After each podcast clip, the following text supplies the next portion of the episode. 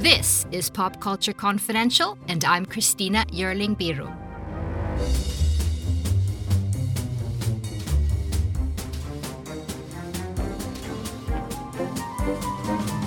Hey everyone, welcome to Pop Culture Confidential, a part of the Evergreen Podcast Network.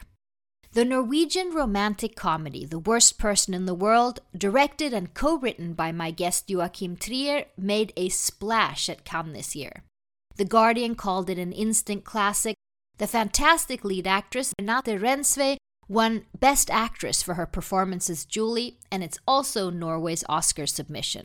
But mostly, for me, a lifelong fan of the romantic comedy, it's a stunning addition to a often quite difficult genre a genre that can be misunderstood, while, when done well, shows us the existential mess that life can be and the emotional politics of a relationship, with humor and drama, and often in a magical city like Manhattan or Paris, or in this case, in an Oslo as you have never seen it before.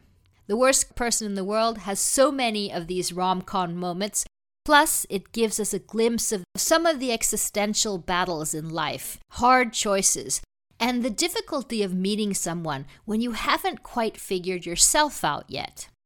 I met up with director Joachim Trier in Stockholm, Sweden, at a hotel where he was doing press for the film and just about to receive the Visionary Award at the Stockholm Film Festival.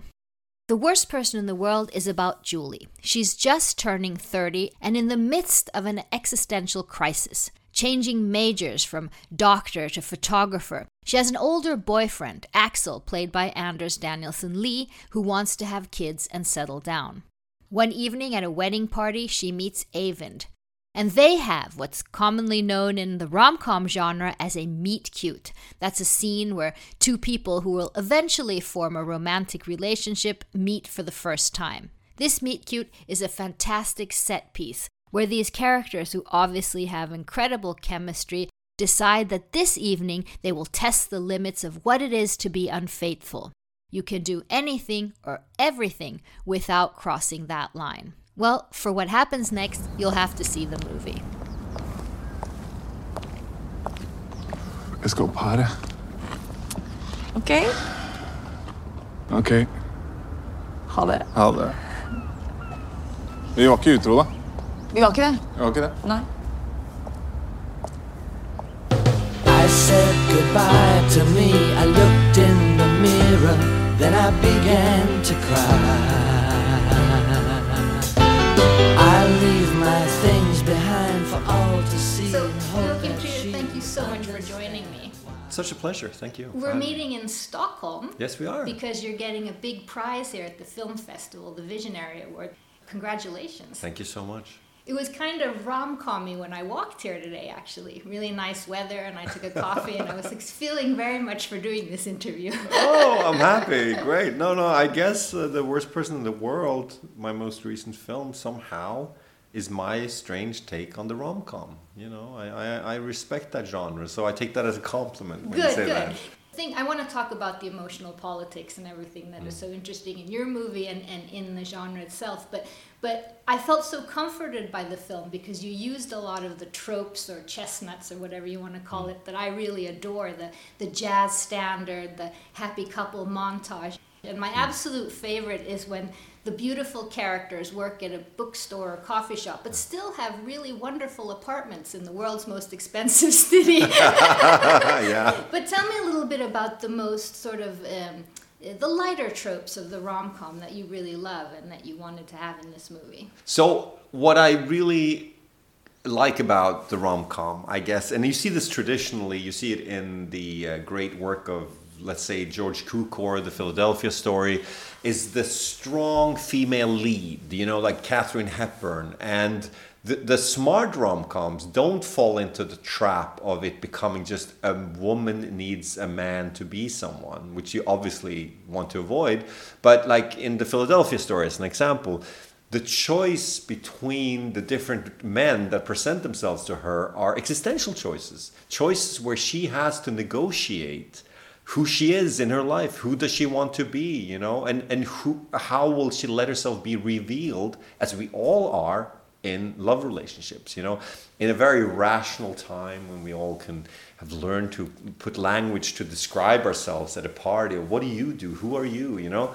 Actually we are exposed to our vulnerability through love. So i think when people think that rom-coms are fun and light yes they should be. That's those are the tropes why we come back to this genre. But it's also a serious existential way of looking at oh, humans you know? So it's that doubleness i'm curious about And Julie is such a fantastic character, which Renate does very well. And, and I was thinking, um, she kind of reminds me of Diane Keaton, by the way. How would you describe the demands on the world today, on that generation? I guess we can't really count ourselves to No, that. no, I'm in my 40s, so I guess I, I see it a little bit from an older perspective. Um, at least in Norway, in uh, the rather affluent middle class that's been expanding over the last 30 years, I see a lot of opportunities, a lot of sense of freedom, uh, free education. Um, a lot of things that I'm, I'm everyone's obviously grateful for but i see a, as a flip side also people who feel that they're not able to live up to the expectations of finding a partner at the right time or when when are you supposed to have children when you also kind of expect from yourself and society expect that you have a, a super career and successful and you're even supposed to explore like four or five different things before you decide? And you know I'm, I, I've just observed the, the sense of sense of failure that a lot of people feel living up to the standards that we now abide to in a way. So there is that aspect to this film as well even though it's it's i try to treat it with a sense of levity and i, I still take it seriously And, and she's afraid of, how to put this, the irreversibility of a choice. That, that if she, she wants to get out before it's too late. Hmm. Is this something you yourself have experienced? Sure. I, I mean, you know, the, the strange thing, in, in, I guess, I make all these films now about people who don't know what they want to do with their life. I knew that I wanted to make movies since. I was a kid, but that was the only thing I knew. I think everything else has been a journey, you know, and uh, and I think um, the film also deals a lot with the question of time. We want to believe, and we're kind of brought up to believe by our ca- kind parents that time is infinite, but it's not.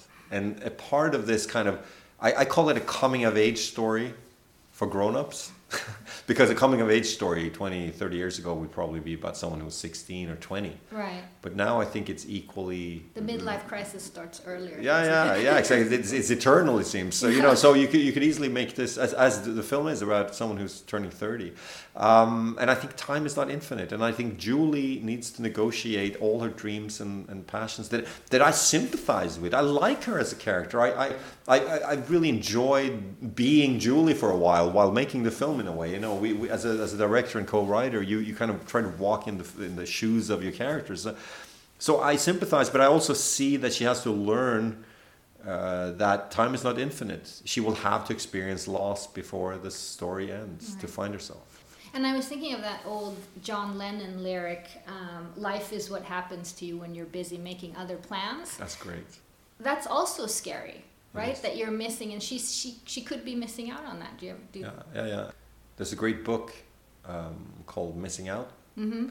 uh, by, by a by a British psychoanalyst, um, and it's basically dealing with that fact of. I mean, it's popularly called now FOMO, fear of missing Uh-huh. out. But I, I think in a way, what the book is talking about is how large proportion of our sense of self, of our, our sense of our own identity, is about dreams and sort of parallel lives that we kind of believe we're going to end up having that we never have.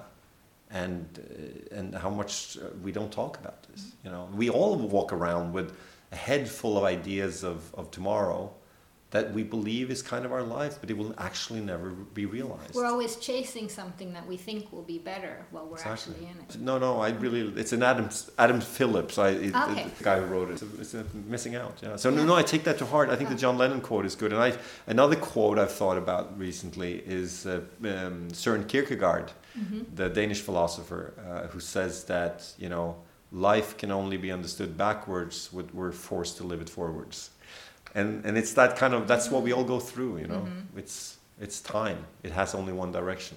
And I, I've seen this struggle with people and it's it's complicated. And I, I as a filmmaker you know you don't you try I try to stay away from having just strong opinions. I want to trace human behavior. It's what I'm into. You know, try to observe and be compassionate about my characters. So mm-hmm. there is a dialogue going on in this film between a man in his 40s and a woman who's turning 30, and they are in a relationship, and they are out of time, out of sync, bad timing. Yeah. He wants a kid, she doesn't, and I try to kind of show both perspectives, hopefully with with an insight. You know, and if people go to a bar afterwards and discuss that theme in their life, I'm happy. You actually wrote this movie with Renate in mind. Um, and she's just perfect for it. But when you were showing it to her, were you like, oh my God, I hope she's not, what the hell, Joachim? I was very nervous because I'd worked with Renate 10 years ago on Oslo August 31st, and I cast her in her first role ever in front of the camera, just straight out of theater school, or drama school.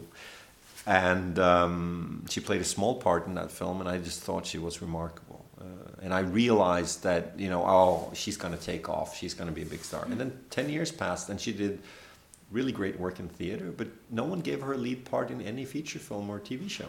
So I was like, you know, what? Of course, I have to then Yes. write something.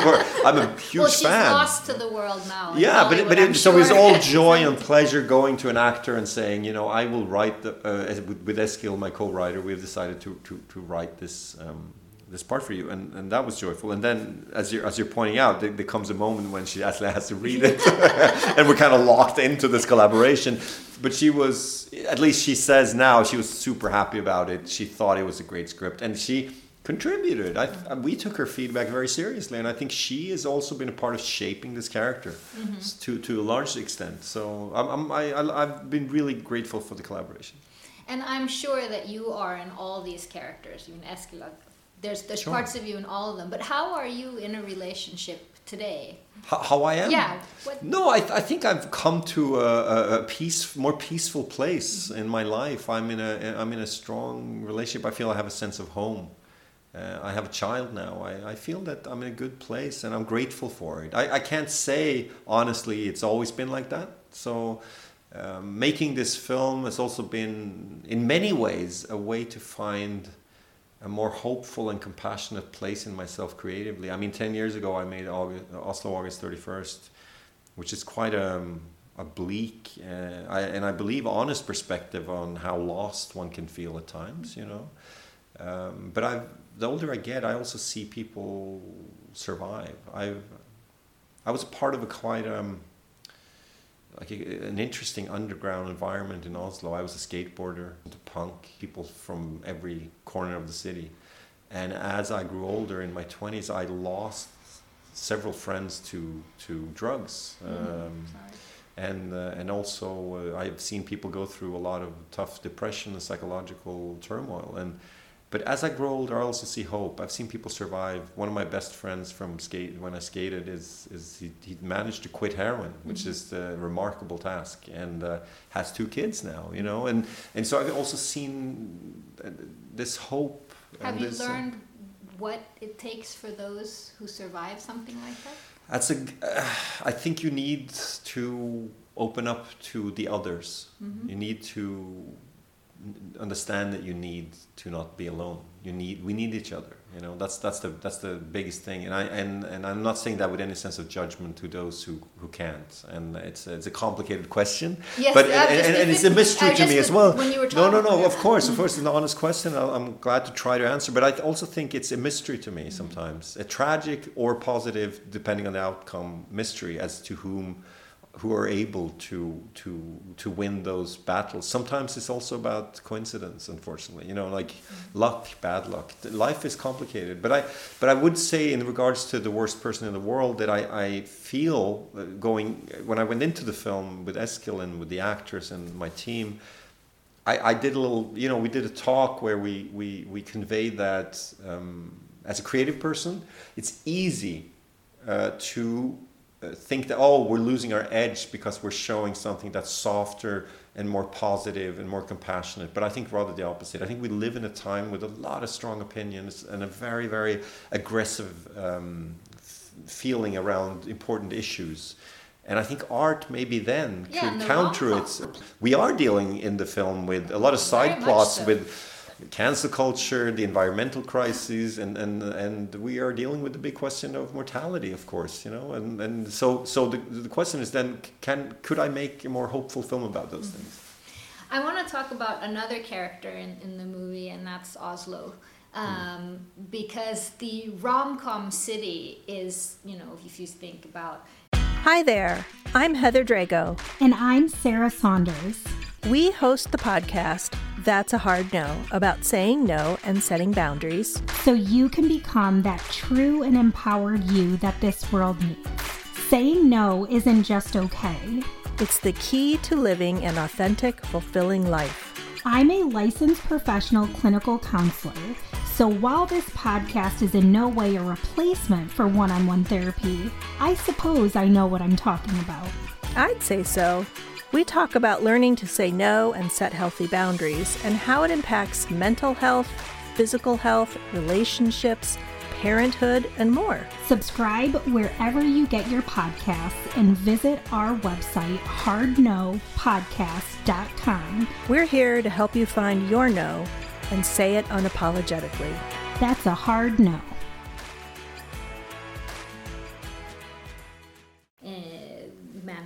Skyline or the Empire State Building or, or you know the moon in Moonstruck. I'm just trying to think of things. I mean, it's not real. It's it's really magical. Or I, in my view, It's of heightened. It's heightened, and it, it's very much the sensibility of whatever's happening into the character. Hmm. The city is, but it's so important. Tell me about building Oslo here. Yeah, I'll tell you something that I discovered. Um, I shot this film with a, a Danish cinematographer, Kasper Tuxen, who, who I admire. He's, he's wonderful. And he lives in Copenhagen, a flat city. There are no hills. And he looks up at buildings and walks on the flat ground, you know. And he comes to Oslo and we're making this romantic film. And he says, like, wow, there's so many hills. I mean, Oslo is a valley, you know. It's a valley, actually, out, towards the fjord. So you have the ocean and the mountains around it. So he was like, "Oh, that's so wonderful! Like, let's use the hilly landscapes." And I said, "Yeah, well, great." I wrote the opening sequence to be on top of a hill, and she's looking down on the city as an existential moment. Like, that's iconic in Oslo that we actually have these hills. You know, you don't need a tall building to look down on the city and ask yourself the question, "What the hell am I going to do with my life Yeah. here?" You know. and who's my person down there? Yeah, yeah. Who down here is Yeah. right for me? Yeah. You know, in the in the in the kind of in the in the chase to to find your partner. You know. So I think I think that that's more than any building. It's about the hills, and you see throughout the film these moments of. Also, as a romantic gesture, at some point there's a kiss on top of the a park in the middle of the city called St. Hanshaugen, where where they're embracing. I've kissed someone there. You know, I, I'm trying to just chase Yeah. my romantic feeling of the city. I think it's one of. I, I, I was thinking about this yesterday. I was reading a new interview with Paul Thomas Anderson. Oh, yeah. Um, and his new movie is another movie that takes place in the San Fernando Valley, where he's from. And he was talking about. He gets all these questions. Will you make another movie about the San Fernando Valley? And he said, "Well, to me, it's comfort, it's joy, and I know the taste and the smell."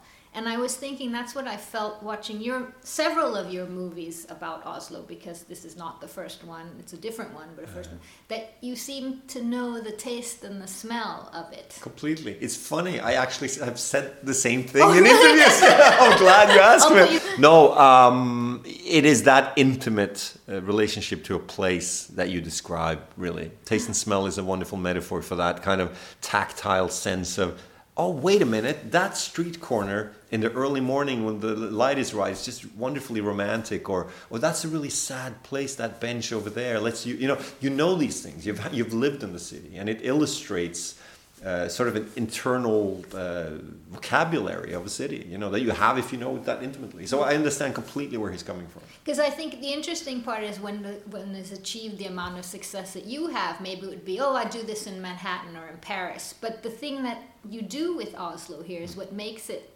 really the magical international feel that maybe it wouldn't have had if it wasn't a city you could taste. No, I think I, th- I hope you're right. I mean, I, I grew up uh, feeling cities from other filmmakers. There is the there is the New York of Martin Scorsese, but there's also the New York of Woody Allen or Spike Lee, and they're quite different.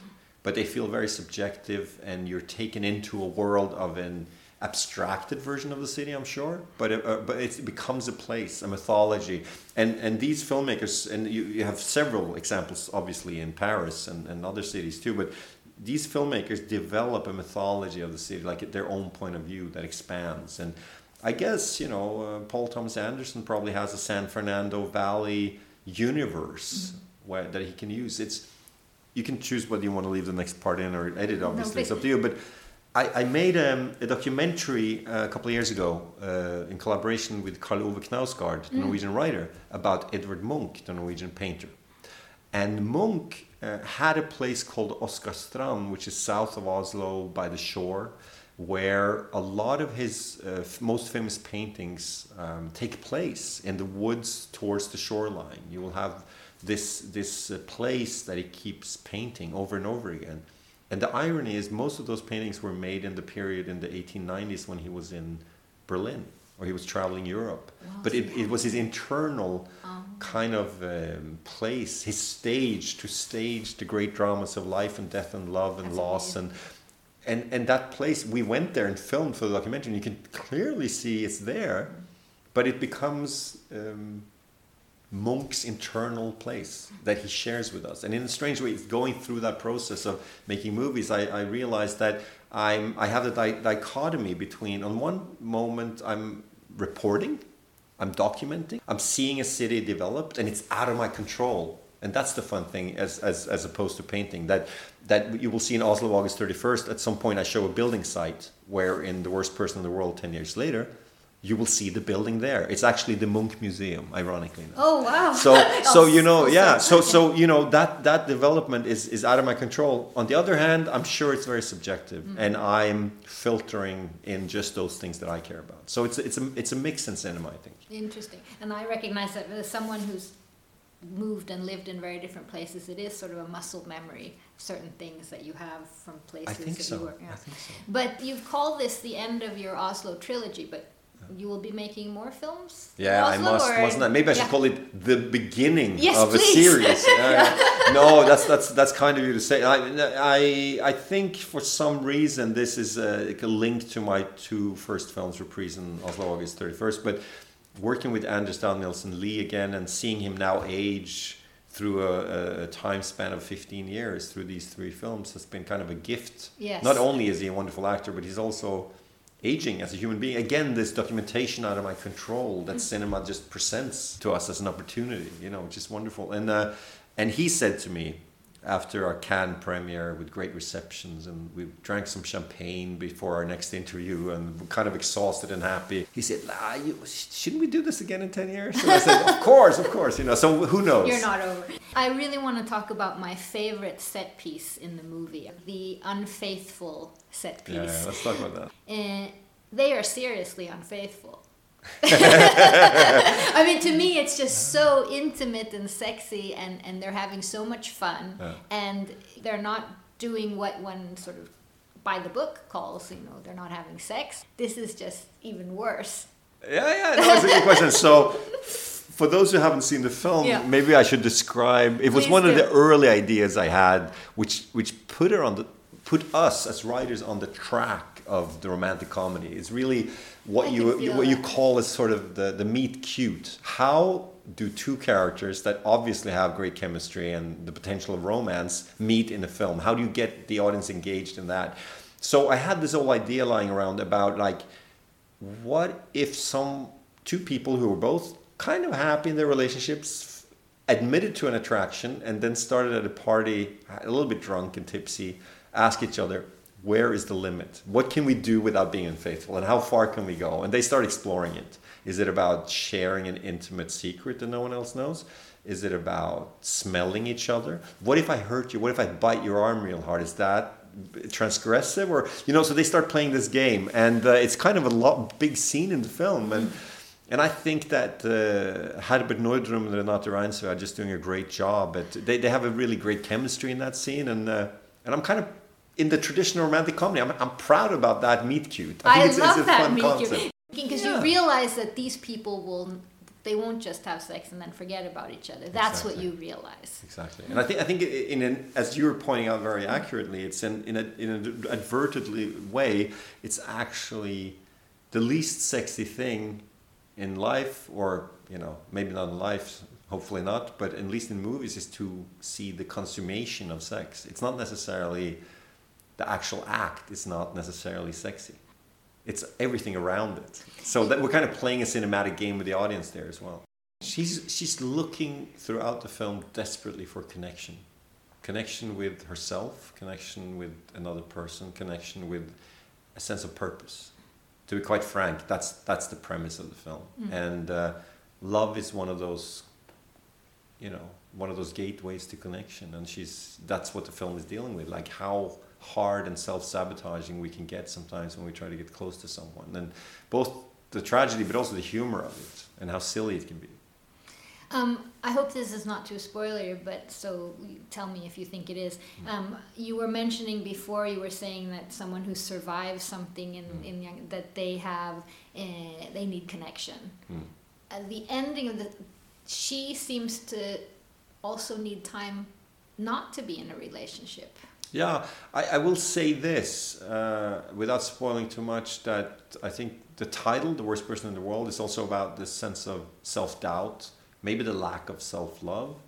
And I think the journey of, of growing up for Julie is, um, is also finding some peace with herself and finding acceptance that she is good enough with herself somehow without spoiling too much you know that it's it's a complicated ride that we're taking the audience through. But i think you're right in saying that she i, I try to find a way of explaining this simply but it's like um, a journey from trying to become into being mm-hmm. and, and i think that's about some sense of acceptance of some sort so i hope the film lives up to that now we're using all these big words Yeah, yeah, yeah. So let's talk about something completely superficial. What, how are you? What the Oscars, everything Yeah, that's coming up? What are you expecting? What, what's? I mean, after this COVID year, particularly. Yeah, no, it's, it's it's we had an incredible experience at Cannes because it started there, and usually when I edit a film, this is my fifth film, uh, feature film, um, we show it to a few hundred people and do some test screenings and talk to them about what they get, what they don't understand, and so forth. This time we weren't allowed to do that, so we end up doing screenings only with five people at a time. So I didn't have the opportunity at all before Cannes to sit in an audience and experience the film with other people. I come into a room at Cannes, the you know the big big room, two thousand three hundred people watching the film for the first time with Anders and some of the other actors. You know, it's it's uh, and Renate had already seen it, thank God. So there's a little bit less pressure, and she was happy about it, but. And then there's a standing ovation at the end, and we're getting embraced. And everyone probably also felt it was a return of, of all the films of Cannes, of cinema, and the feeling that we were so happy to be together in a room together watching films again. And, and we were crying. Seriously, a, a lot of people were just very moved by just the experience of screening again. And since then, it's it's done wonderfully in France, where it's released, and in Norway, way beyond any other film I've done. So now the Oscar buzz is happening, and we're we're grateful for the opportunity. I think from here on out, anything that will happen to the film is just like icing on the cake. We're very pleased with it. Looking forward to, to releasing it in Sweden and Italy in the upcoming week. So fingers crossed. Oh, congratulations! Thank you so much for taking your time Thank with you. me. Thank you. This was a good talk. Oh, good. I'm happy that we could. Thank you so much to Joachim Trier. The Worst Person in the World is rolling out all over Europe and Sweden. It's premiering on November 19th. Um, it just premiered at the AFI Fest in Los Angeles and should be rolling out all over ahead of the Academy Awards and award season.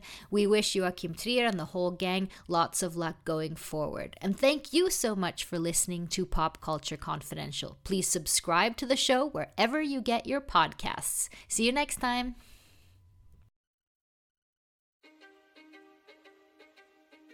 History is complicated. The story of human progress is long, messy, and riddled with controversies big and small. On Conflicted, we dive headfirst into history's most infamous events and contentious figures.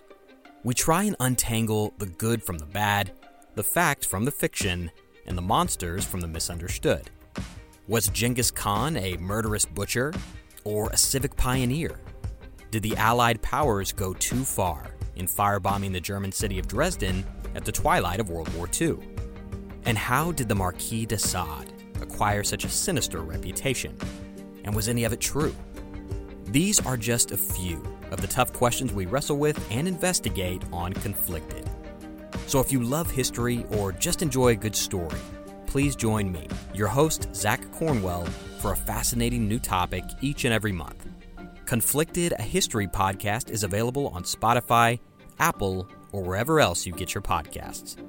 I hope to see you soon.